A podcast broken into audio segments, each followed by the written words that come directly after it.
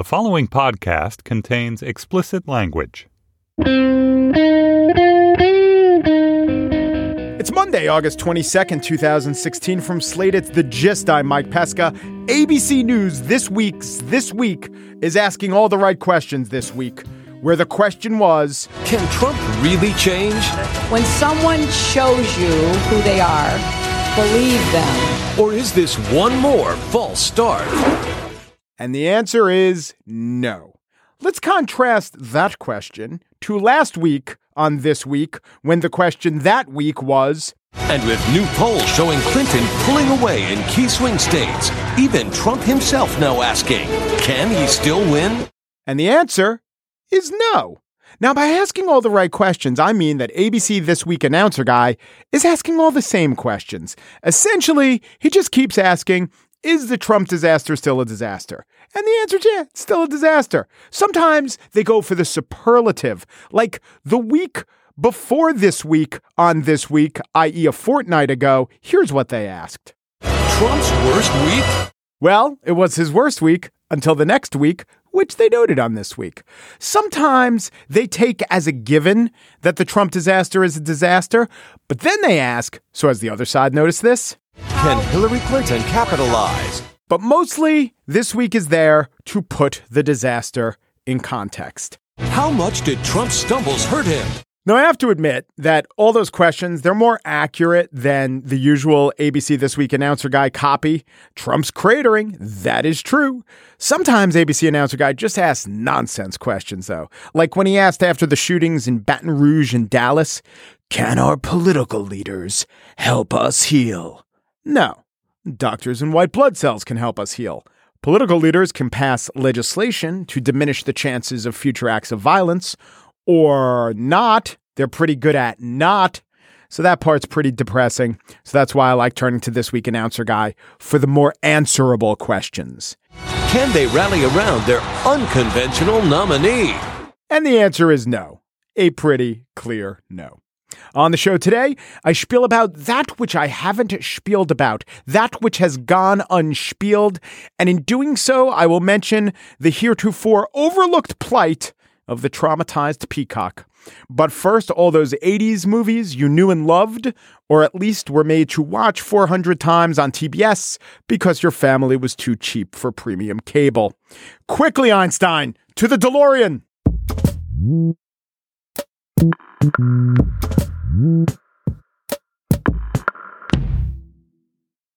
Every generation has a certain place in its heart for the music, the media, and the movies of its youth.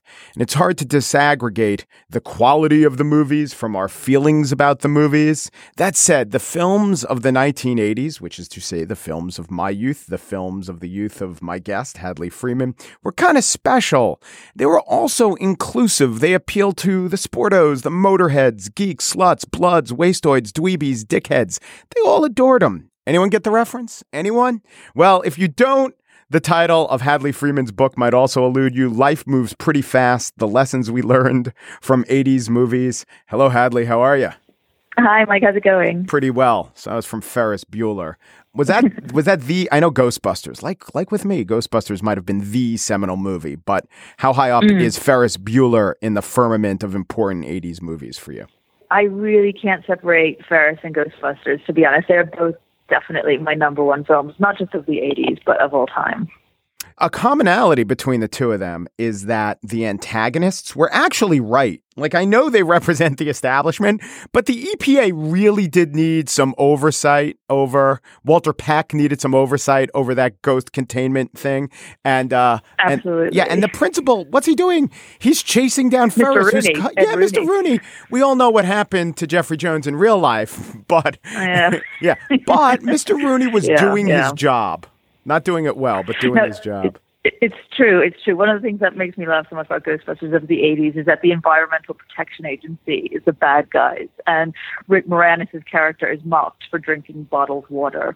Uh, meanwhile, the Ghostbusters are walking around town smoking while carrying massive nuclear reactors on the back, and they're the good guys. You kind of think it would be very much the other way around in a movie made today. people talked about that as kind of a bro movie. And yeah, you talk about all the male bonding and actually pointing out how they never sold each other out and had each other's back. But I always thought that that movie was a lot more gentle than the other seminal, what we might call bro movies, bro comedies like Stripes or like Fletch or the other ones that were a little more aggressive and relied on uh, put downs. Absolutely. And I think it's one of the reasons that Ghostbusters is much more popular than Stripes, uh, even though it stars two of the main leads, obviously Harold Ramis and Bill Murray. In Stripes, the guys are quite aggressive to the women, and to be honest, the humor, as it often did in a lot of those 80s comedies that haven't really lasted, gets a little bit rapey, for want of a better word, with men just kind of like pushing women towards the bed. Um, you saw also in Bill Murray's other earlier comedy, Meatballs, where he does basically just push a woman down on the floor and start making out with her. Whereas in Ghostbusters, what saves Venkman from being completely obnoxious, I think, is that he knows that Dana, played by Sigourney Weaver, is so much smarter and sophisticated than him, and he likes it. And he's also a little intimidated by her.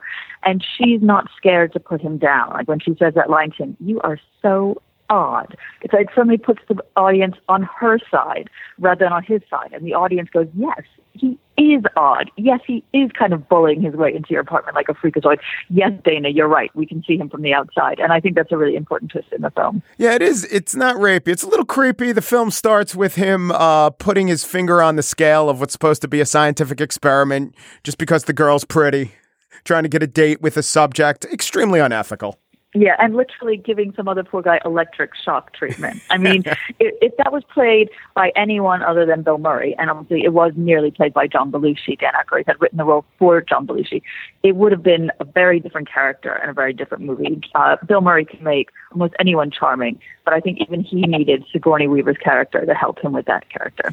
You know, you don't write about Stripes too much, but one of the things that makes that not a, less than a great movie is that after the uh, scene in the proving ground, after the quick black fox jumped over the lazy dog scene, the movie falls apart, and it's exactly like Full Metal Jacket in that way. The yeah. the training, the the boot camp parts are a compelling study of a subculture, and then the war parts just become a very de rigueur war movie.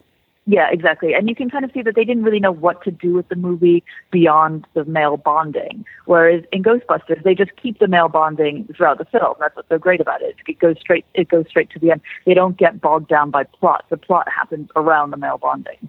Now, in several points in your book, you quote executives and experts essentially saying about a beloved movie of the 80s that couldn't get made today. And at some points I agreed, and at some points I disagreed. It's very hard to know, but I don't see how you could argue. One could argue that, say, The Karate Kid could not get made today. It was made in the 80s, but it was also made in the 70s as Rocky, and it kept getting made as The Karate Kid. And then there are other movies that, you know, like could Inception get made today? It was, and it kind of blew us away. But I think to put your your finger on it is the kind of movie that couldn't be made today is the comedy that was daring, the comedy where the characters aren't clearly recognizable stereotypes where the main characters aren't, you know, stereotypically beautiful. That's the kind of thing that couldn't be made today. The high school comedy that broke those molds. Yeah, the high school comedies where the kids don't look like models, basically, that doesn't get made anymore. That stopped being made in the 90s. Obviously, Karate Kid could get made today because it was made today. It was yes. made with Will Smith's son. You know, Back to the Future probably could get made today. It would just be an incredibly different movie. Um, when I talked to the director and writer of that for the book, they said that you know you have a movie with lots of special effects, but it wouldn't have the sweetness and the heart, and it definitely wouldn't have the kind of creepy love story between Lorraine and her son Marty when Lorraine's trying to sleep with her son unknowingly.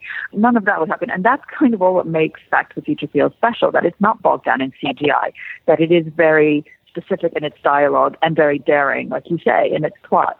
And in terms of the comedies and stuff that wouldn't be made today, I mean, things like when Harry Met Sally, would that be made today? I honestly wouldn't bet on it because, like as I say in the book, the reason movies have changed is because they're now not made with the American or English speaking market in mind. They're made more with China and Russia in mind. And these are why we see lots of superhero movies and things like Transformers or The Avengers or whatever, movies that don't depend on dialogue and plot because those are obviously very hard to translate for international markets. What are made now are big, huge budget movies because movies take a lot more money to market overseas now and you need to globally advertise them. So you need movies that are guaranteed to make hundreds of millions of dollars that aren't difficult to translate for foreign foreign audiences. And that's why we don't see movies like The Breakfast Club, which is very specific in its evocation of the American suburbs in the 80s, or movies like you say, like uh, the kind of the comedies that don't star beautiful, perfect looking people. Yes, but in the 80s, Stallone was making stupid movies, Schwarzenegger was making stupid movies. It's not like we lacked for stupid movies. and stupid movies, like I, I have no problem with stupid movies. You know, I've memorized I think every single one of police academies, including the last one, Mission to Moscow, which I can still recite when drunk. Um, there's there's nothing wrong with stupid movies. I have no problem with stupid movies, but I do think we've lost movies that have have funny dialogue that you still quote. I mean, what decade movies do you quote as much as 80s movies? Things like, things like Ferris Bueller's Day Off. I mean, we, we were quoting that ahead of the show. And there aren't movies made with that kind of dialogue in mind anymore because that dialogue doesn't really get written for movies anymore. You don't think the Apatow movies come close? Oh god, you know I re- I do like the Apatow movies. I loved Forty Year Old Virgin. I thought that was adorable. My problem with the Apatow movies is that they present a very weirdly reductive vision of of masculinity, basically, and male friendship, and most of all of women. And I wouldn't mind it in like one or two of his movies, but that he keeps doing it over and over. That men are these kind of reluctant man boys who are forced to grow up by these kind of shrewish women. And the argument that actually his movies are feminist because it shows the women are grown ups and the men are children just doesn't hold water because the men are always more fun in his movies and the women are always pains in the neck. Well, he um, well he made so, he made no. wreck. so that was he made Trainwreck, in which the conclusion the is that for a woman to keep her boyfriend, she has to get fired from her job, dance like a cheerleader, and literally break her ankle. So I wouldn't put it up there in terms of Gloria Steinem in terms of great feminist statements of the 20th and 21st centuries. Maybe the difference is why Apatow doesn't go down as smoothly for you is he is making those movies about man child or you know, men, people who sh- are in their 20s or 40, you know, per the titular 40 year old virgin, who are behaving like children, whereas these movies that you loved were actually about children. Well, I think the other difference is is that when you look at Apatow movies, I don't just want to pick on Judd Apatow. I mean, I would also look at the Hangover movies and all those kind of those bromances, as they're called now. What's so striking about them is that the men in those movies always have the more powerful jobs. They're the ones who earn money, and the women, are, you know, are the less powerful ones. They often don't work. They often stay at home. They're the housewives. They're the secretaries.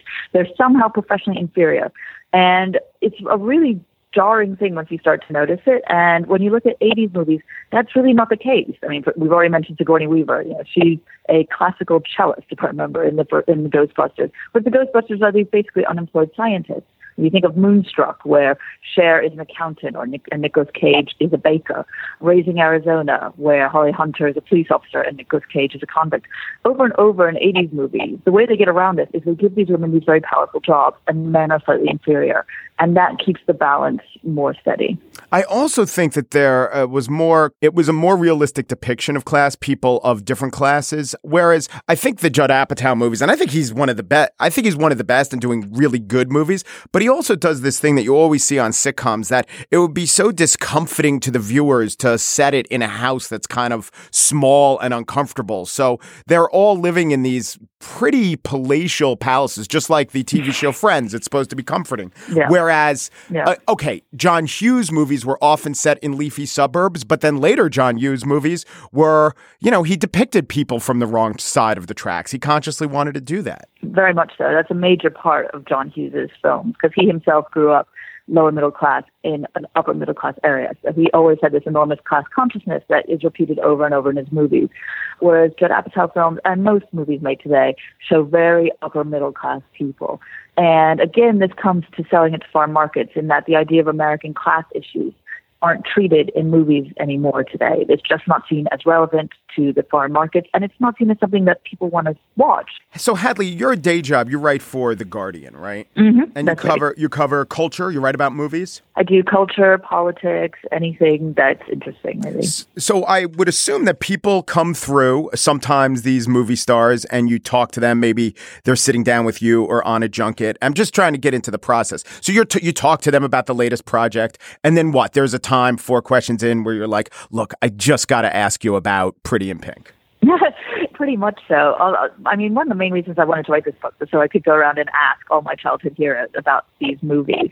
And the idea for the book really came when I interviewed Ellen Page um, a few years ago. obviously I, you know, seen Juno, I thought about it a lot, and it frustrated me that the message was so anti-abortion in it. And I just started to ask her about it, and she kind of reared back. And she was defending it, saying, "Oh, you know, if she'd had an abortion, then there wouldn't have been a movie." And I said, "Well, that's fine, except for the scene when your character goes to get an abortion, and she's dissuaded from doing so by a protester out in front saying that your baby has fingernails. And that comment is what makes Juno not have the abortion, as well as going into the clinic, which is just depicted as this disgusting, seedy place with the receptionist kind of lasciviously licking a lollipop. Like, that is how you weight the scales. And she suddenly reeled back and went, Oh my God, you're right. Mm. And I thought, this is something that people don't see. This is something that people don't realize that how anti-abortion movies are today. Because this, you know, Juno came out the same year as Knocked Up and another indie film called Waitress, which all had weirdly anti-abortion messages. And I obviously grew up on Dirty Dancing and Fast Times at Ridgemont High, Fame, in which abortion is just part of the plot and it's not seen as a major deal. And then, as it happened, I also interviewed Judd Apatow that same year, I believe, and also Di- um, Diablo Cody for another movie. And I mentioned it to both of them and neither of them really wanted to hear about it. Like that, their films I felt had anti-abortion messages, and I understand that you don't want to have some mouthy hack sort of criticizing your movie, but I just thought this is something people really don't see, and I need to look at this more because it, it can't just be abortion, the depiction of abortion that's changed in the past thirty years. I bet it's other things too, and it was.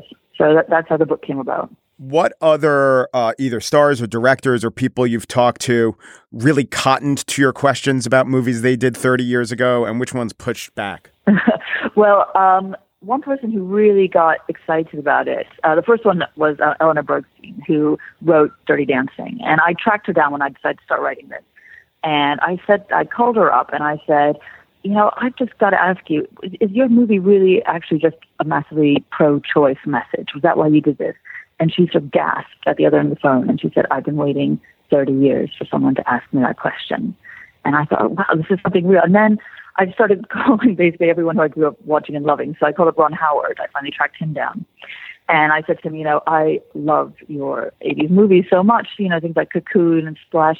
Do you think they could get made today? And there was this long pause, and he said, you know, I, I really don't think even I could push them through today. I have just realized that this is something that these people are all seeing, people who are still working in the movie business, who have been doing so for 30 years. And it's something that people don't talk about. There are real changes, and there are actual reasons for those changes. And a lot of that is economic, and some of it is social. And it's something that I, I wish people would see.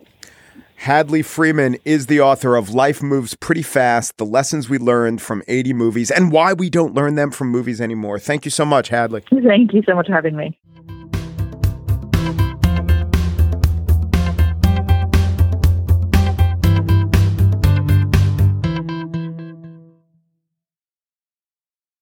And now the spiel things I haven't talked about. There are, I think, three big categories of things I haven't talked about. You know, I talk about a lot of things. You know that. You're listening to that. But there are three categories of things I don't talk about. The first category is things that no one really needs to be talking about. Justin Bieber's wiener. That's one thing. You know, things like that. You want to talk about it? Fine. I will not gainsay that which you'd like to listen to, but no one really needs to be talking about it.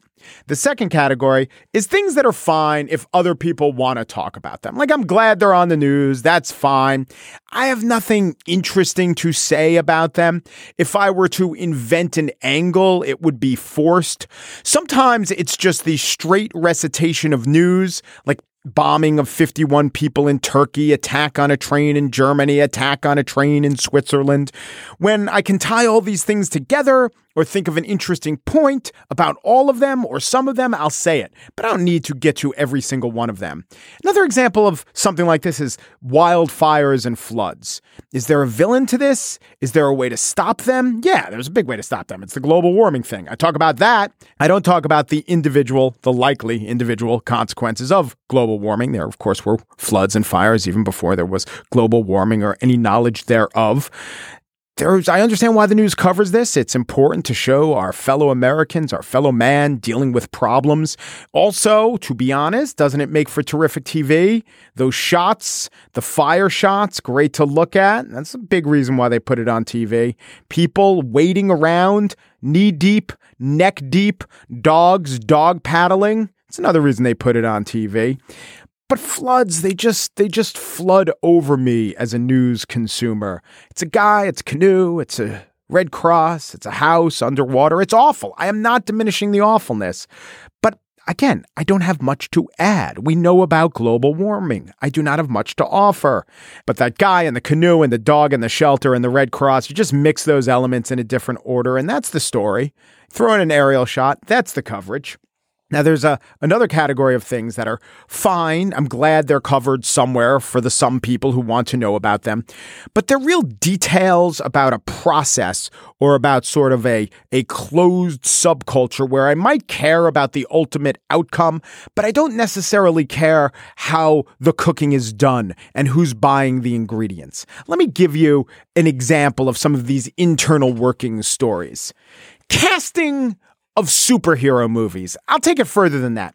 Casting of any movie. I will watch the movie, or maybe not if it got terrible reviews, but I never get too excited about who's cast in any movie. Even a movie that I anticipated, like I was very excited for the new Star Wars movies, I did not care who they cast in that movie at all. Here's another example Buffalo Sabre roster construction, and not just the Buffalo Sabres. Most sports where I will watch the sport, who goes on to what team, unless they're my specific teams, I don't have much of a care. Now, if it's some sort of weird coaching decision, hey, we're going to go without goalies, that I'd care about.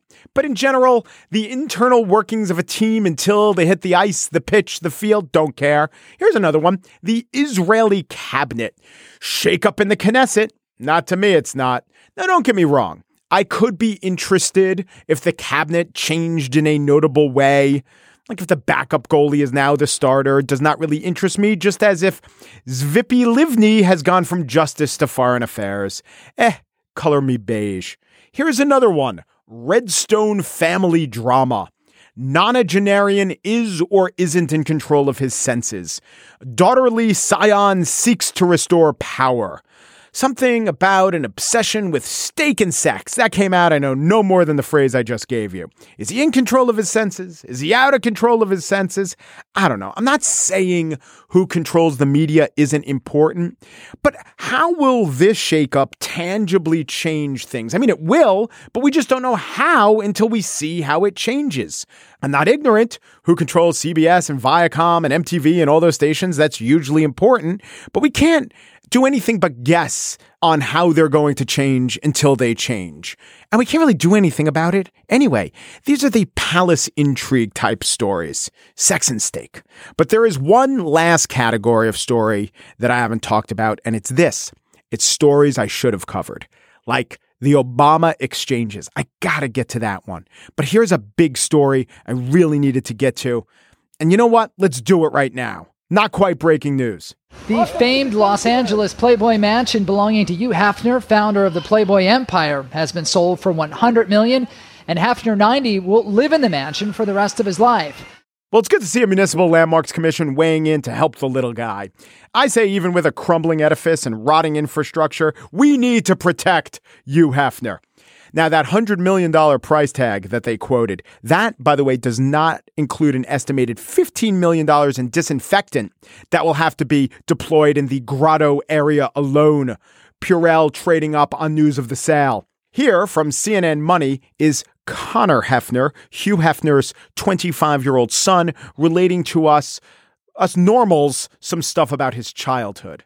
The bizarre part of growing up at the house is you go, ah, this is a really great room. And then all of a sudden you go, why are there mirrors on the wall?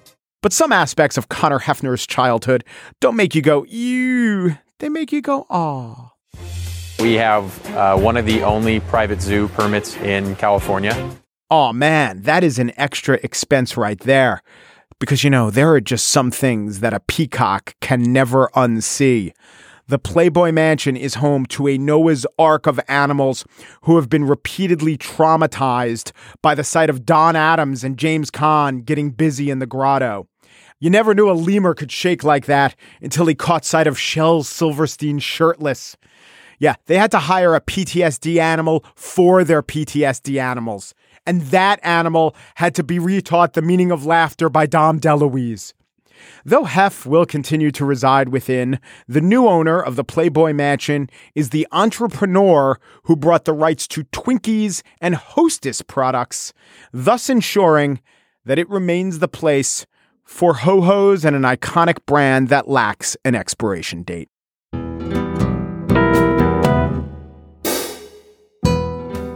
And that's it for today's show. The Gist is produced by Mary Wilson, who tried to talk me out of that ho ho reference, and erstwhile Canadian Chris Berube, who convinced me that Vachon croquettes were the direction to go with that Twinkie reference. Steve Lickteig is the executive producer of Slate Podcasts and the Hadash Party shadow minister of the development of the Negev in Galilee. Andy Bowers is chief content officer of the Panoply Network. He is a quintagenarian. The gist well done and not rare. Sumner Redstone and I have that in common. Umperu, Deperu, Duperu, and thanks for listening.